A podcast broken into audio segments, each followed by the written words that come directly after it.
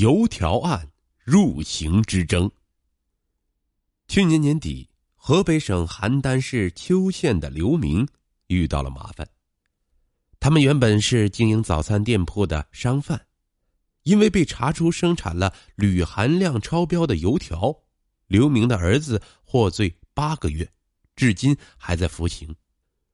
同批被抓的还有同县的另外五家经营早餐铺的商贩。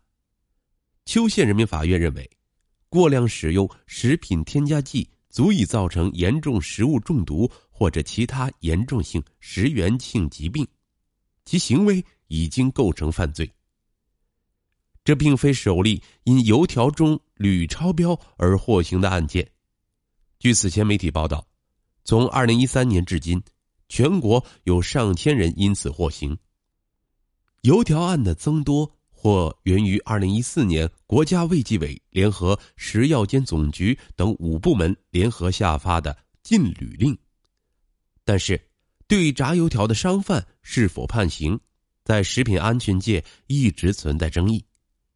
今年四月十九日，在国际食品安全大会上，中国工程院院士、国家食品安全风险评估中心研究员陈军实说：“近年来。”公检法机关查处并判决了以油条铝超标为代表的一系列食品添加剂超范围、超量使用案件，但这些案件的定性有待探讨。原国家质检总局总工程师、北京大学质量与法治研究所所长刘兆斌，早在六七年前就关注到油条案。他说：“从法律的角度来说。”对这些商贩逮捕判刑是依法监管的表现，但判刑的处罚还是应当慎用。六月七日凌晨三点，街道一片宁静。刘明一家已经起床了，这是他一贯的作息时间。在河北省邯郸市邱县经营的一个早餐铺，早上是最关键的时候，和面、熬粥。忙活两个小时，天刚亮就有食客上门了。刘明今年六十多岁，头发已经白了大半，微胖的身材，经常穿一件宽松的破旧的军绿色 T 恤，布鞋上的油点儿摞了好几层，胳膊上几处浅褐色的圆点儿那是被热油溅到留下的痕迹，油烟的味道渗到皮肤和头发里。他身上常年带着一种油炸食品的味道。他的早餐店卖油条、油饼、包子、胡辣汤，在邱县县城这样的早餐店有近十家。和刘明一样，他们的手艺都是和上一辈学的。刘明的父亲以前就是做早点生意的，各家的配方类似，制作全凭经验。就以油条来说。十斤面，刘明要加二两盐、二两碱、二两泡打粉。二两大概就是一勺，他用拇指掐着食指比划着。吃饭的小勺子，泡打粉可以使面团发起来，变大变脆。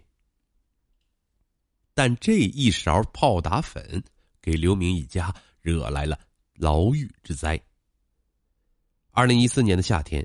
邱县公安局的办案民警从每家早点摊上拿走了三斤油条，当着他们的面分别装在两个袋子里，贴上了封条。当时刘明还以为是检查地沟油的，他自信的跟食客说：“哎，你们放心吃，我们家用的都是正经油。”邱县公安局将油条送到了河北省检验检疫局检验检疫技术中心进行检测，发现。有七家早餐店的油条样本中铝含量超标，刘明家的油条也被检出铝超标，鉴定结果显示，他家的油条中铝含量超过标准十三倍。刘明记得那是邱县第一次对油条中铝含量进行检查，也是他第一次听说铝超标这个概念。检查人员告诉他。可能是泡打粉中铝含量超标了，刘明瞪大了眼睛问：“泡打粉里有铝呢？”二零一四年十一月，几家早餐店的老板被警方带走，但调查很快就结束了，警方认为摊主们的行为不致发生社会危险性，允许取保候审。摊主王叔的妻子提到，当时让每家交了一万元的保证金，我们觉得已经没事了。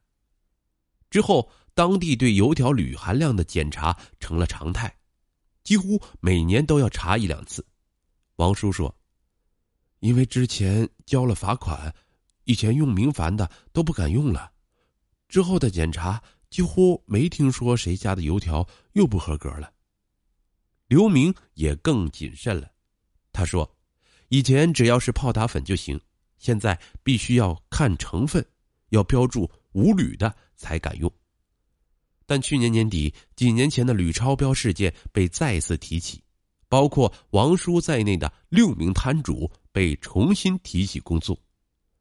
邱县人民法院认为，王叔等人违反国家食品安全管理规定，生产销售不符合安全标准的食品。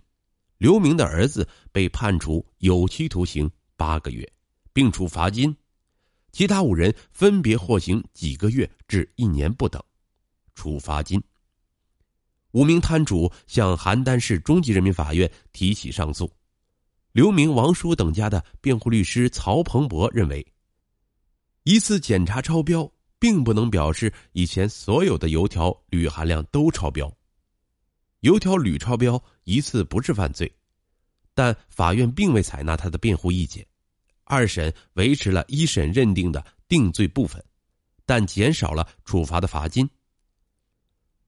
包括王叔在内的几名摊贩被判刑，是因为制作的油条中铝含量超标。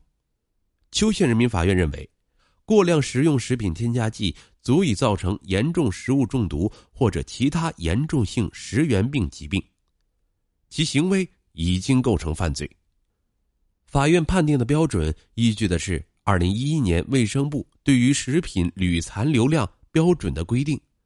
食品安全国家标准食品添加剂使用标准（以下简称使用标准），其中规定，每公斤食品中的铝残留量不得超过一百毫克。这个标准是根据国际标准制定出来的。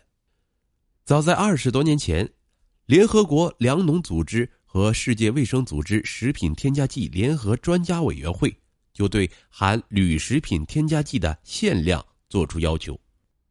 一九八七年，该委员会将铝的暂定每周耐受摄入量定为每公斤体重七毫克，但因为铝不是人体必需微量元素，摄入过量对健康有损害作用。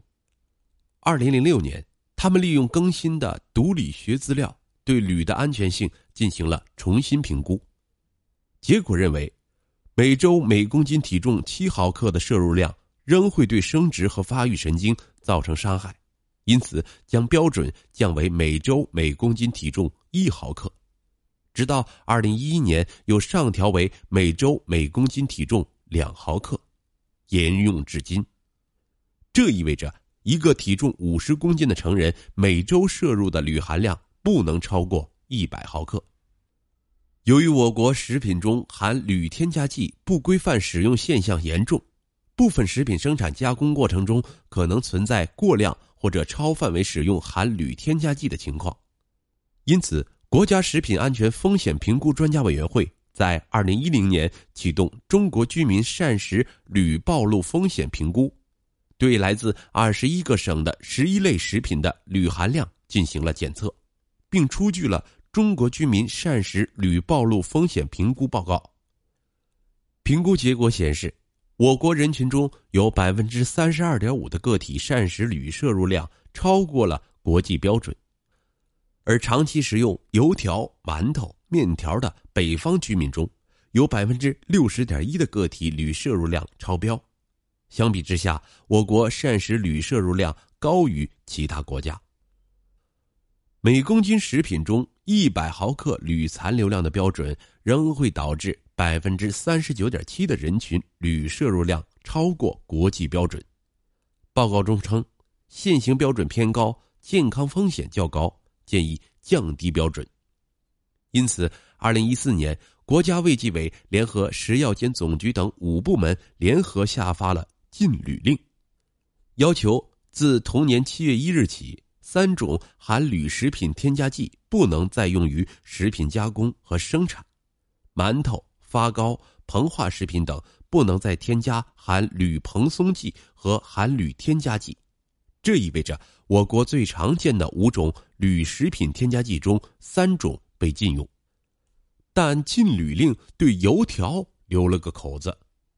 通知中规定，油炸面制品、挂浆用的面糊等仍可使用铝食品添加剂，因为现在没找到一种更好的东西代替这些添加剂。